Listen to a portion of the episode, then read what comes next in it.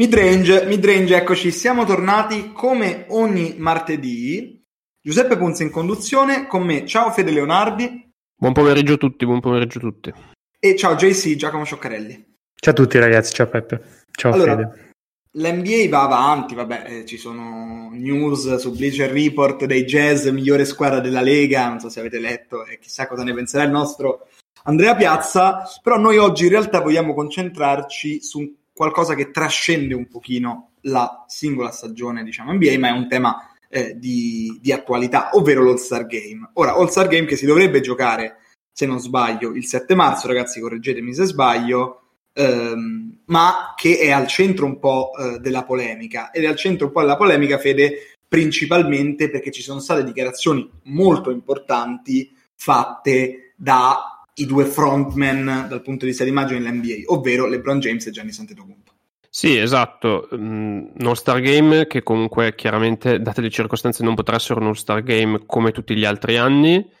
E la stagione NBA in assoluto non è una stagione uguale a tutte le altre, molti giocatori stanno vivendo in isolamento dalle famiglie, stanno vivendo eh, comunque una situazione non ideale, dato che comunque mh, mm, si deve, a differenza della bolla dove comunque c'era un isolamento forzato, ma comunque finalizzato a finire la stagione.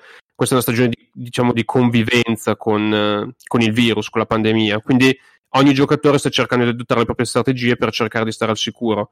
E in questo scenario, a molti giocatori, LeBron James in primis, Giannis in secondis, eh, non pare diciamo coerente con i sacrifici che si stanno facendo rischi- rischiare tutto in una eh, con una manifestazione sostanzialmente per spettacolo, per intrattenimento, che comunque ha una componente di rischio superiore a una singola partita normale, perché tu vai a radunare comunque giornalisti, giocatori, addetti ai lavori da varie parti d'America, da varie squadre diverse, e, e, mo- e molti aspettavano magari eventualmente anche quella pausa, quel, eh, quel momento di break per eventualmente riunirsi con le famiglie, come è stato detto anche poi dai commenti di Chris Paul che hanno seguito.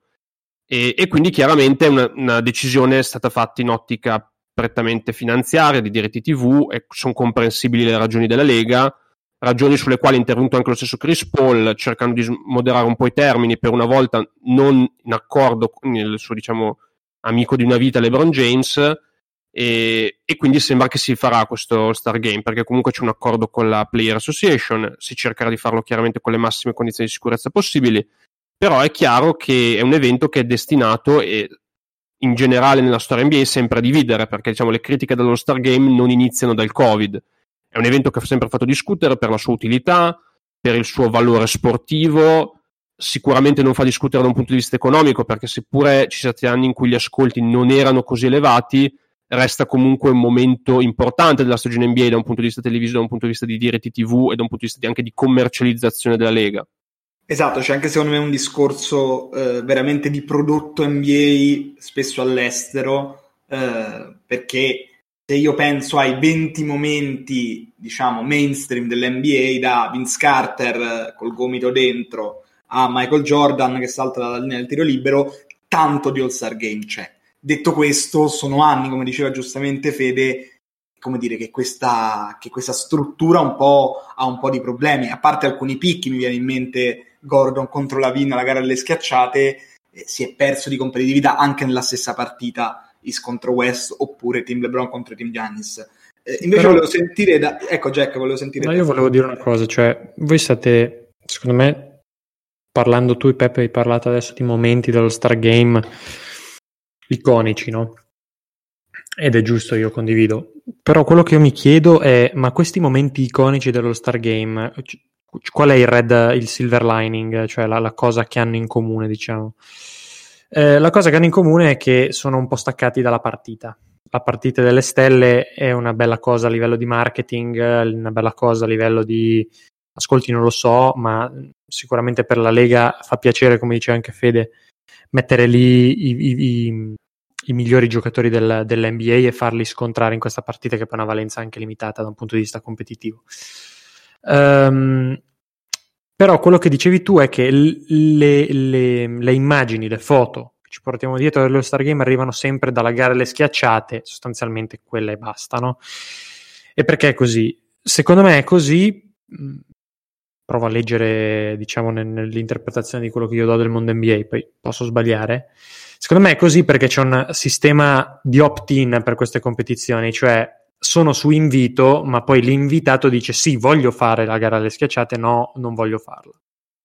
Molto spesso c'è anche c'è una proposizione dell'atleta che a mezzo del suo campo fa sapere alla Lega, eccetera, di voler eh, partecipare. Poi insomma, se, se, sei Aaron Gordon, sei l'atleta che Aaron Gordon e vuoi fare proprio la gara alle schiacciate nella vita, allora diciamo che non è che ci sia il problema dell'invito, dell'invito o meno. Quindi questo porta gli atleti a voler stupire, voler eh, fare il meglio possibile, voler uh, assolutamente impegnarsi, eccetera, eccetera, eccetera, il che produce quelle che sono delle immagini di valenza commerciale, di valenza di emozione, di valenza tutto quello che volete, sportiva, atletica, insomma, tutte queste cose qua per, per la NBA. La partita delle stelle invece sempre più raramente diciamo che è di interesse alcuno, ma ormai co- come si sta andando a vedere anche la regular season, se non i grandi appassionati di NBA, ormai la regular season è, uh, è contorno, è come la, sta diventando come la regular season del baseball ormai, dove le squadre gestiscono uh, i lanciatori nel baseball, eh, dove gestiscono i veterani, prima base, terza base, gli, gli interbase, eccetera, e poi li sfoderano tutti i playoff. L'NBA sta diventando esattamente, esattamente questo. E questo è un problema. È un problema perché poi la stessa logica si eh, riconduce anche nello Star Game. Cosa che po- si potrebbe fare? Sono state fatte tante cose per, per cambiare per cambiare come funziona lo Star Game, st- le stanno provando tutte. Adesso questa, questo metodo di selezione crea un po' di drama su ah, ha scelto quello, non ha scelto quello. Eh, sinceramente, non lo so, a me non è che abbia cambiato la percezione dello Star Game questa cosa in modo particolare. Non so voi come la vediate, ragazzi, però io non so. Sì, diciamo che c'era stato il successo dell'ultimo formato pre-pandemico, mm-hmm. quindi quello col pubblico, eh, che, dove c'era sostanzialmente il reset del punteggio ogni quarto, no? Quindi l'accordo tacito era ragazzi giocate nel menu uno di quarti, vi misuriamo su quello, eh, soldi in beneficenza eh, insomma questo format che quasi si allontanava proprio dalle regole del basket come sport, mm-hmm. no? Sì, sì. E, Poi c'era anche il discorso detto, di Kobe, no? Esatto, c'era il discorso di Kobe, di Kobe sicuramente, molto importante. C'era anche il discorso che era una novità comunque, perché, perché comunque un po' diciamo questo cambio di scenario secondo me unito al, um, al momento di Kobe, unito al ricordo di Kobe, aveva secondo me anche fornito un po' di motivazioni extra, no? Io onestamente sì. ero un po' critico del formato perché dubito che è un tipo di formato che sarebbe potuto sopravvivere anche banalmente a 5 anni di distanza, no? come intensità da parte dei giocatori, anche perché comunque di anno in anno la componente entertainment ha sempre più dominato sull'All-Star Game. Una componente diciamo, di rivalità tra i giocatori, che era quello che alimentava i grandi All-Star Game degli anni 90, è andato pian piano a scemare, no?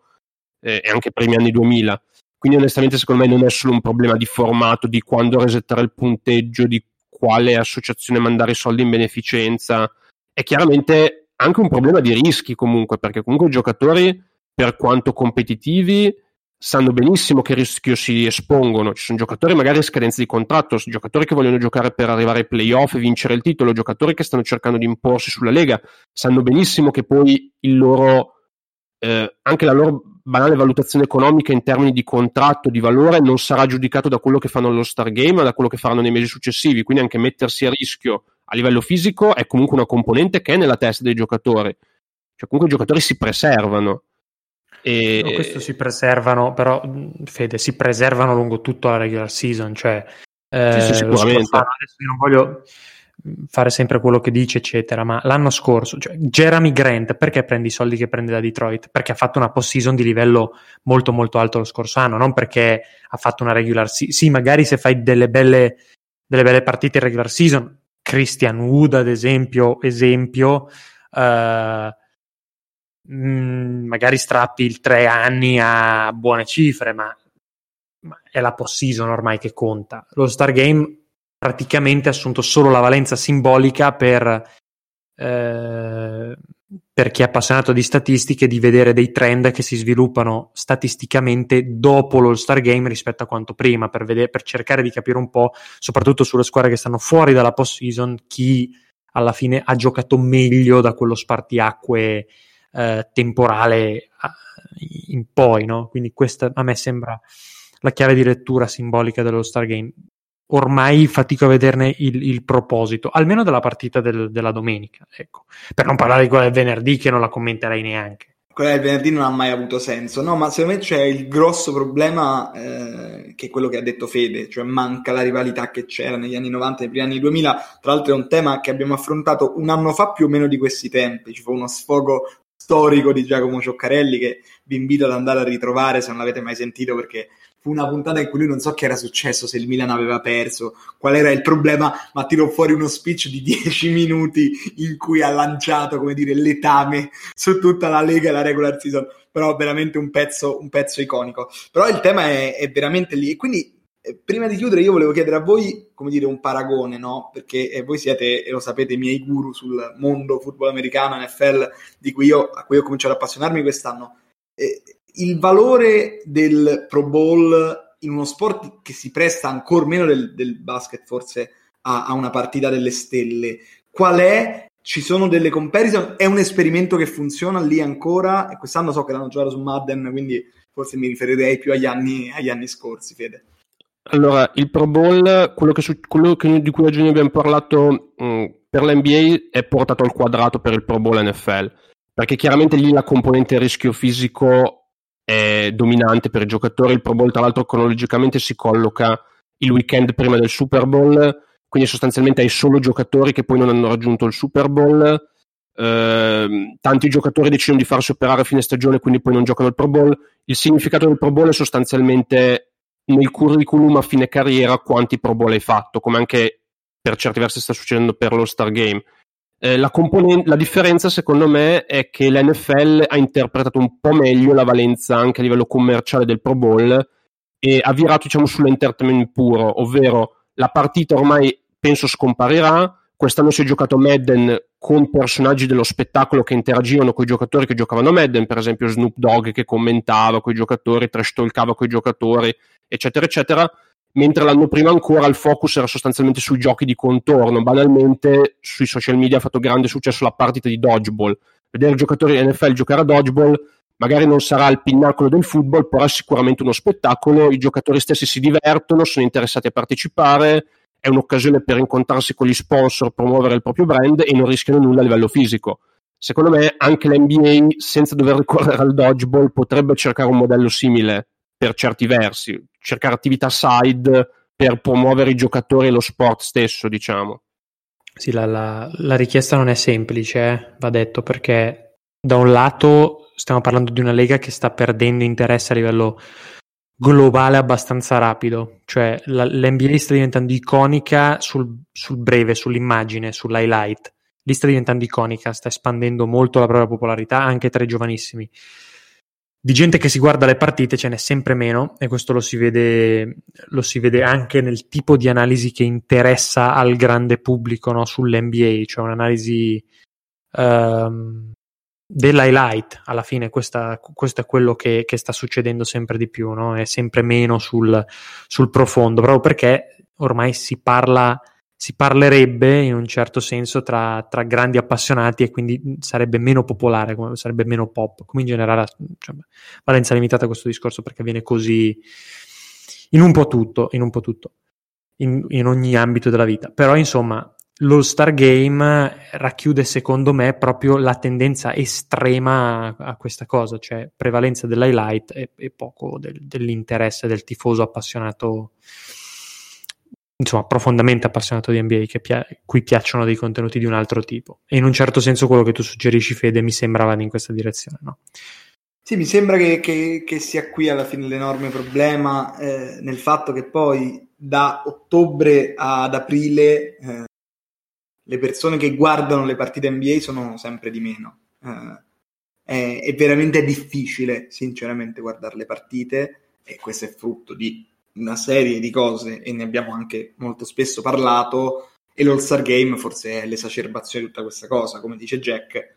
il trionfo dell'highlight. Secondo me questo è un tema che eh, dovremmo anche, anche, approfondire, ragazzi, cioè eh, oltre a parlarne in termini critici, cercare di capire dove sta eventualmente il compromesso fra il fatto che più partite fai, eh, più soldi, diritti televisivi, sponsor, eccetera, eccetera, entrano al fatto che oggi eh, l'NBA comincia di fatto a maggio e tutto ciò che succede prima è inutile. Secondo me è molto interessante, però oggi il cronometro è, mh, mm, come dire, tiranno perché eh, siamo arrivati già oltre i limiti, come ormai ci succede molto spesso. Quindi io ringrazio Fede, ringrazio Jack, ringrazio voi per averci ascoltati. Ci sentiamo venerdì. Buon basket a tutti. Mary redeemed a $50,000 cash prize playing Chumba Casino this year. I was only playing for fun, so winning this was a dream come true. Chumba Casino is America's number one social casino experience. It's serious fun. With over 80 casino style games to choose from, you too could win life changing amounts of cash. Be like Mary. Log on to chumbacasino.com and give them a whirl. That's chumbacasino.com. No purchase necessary, void, or prohibited by law. 18 plus. Terms and conditions apply. See website for details. The voice in the preceding commercial was not the actual voice of a winner.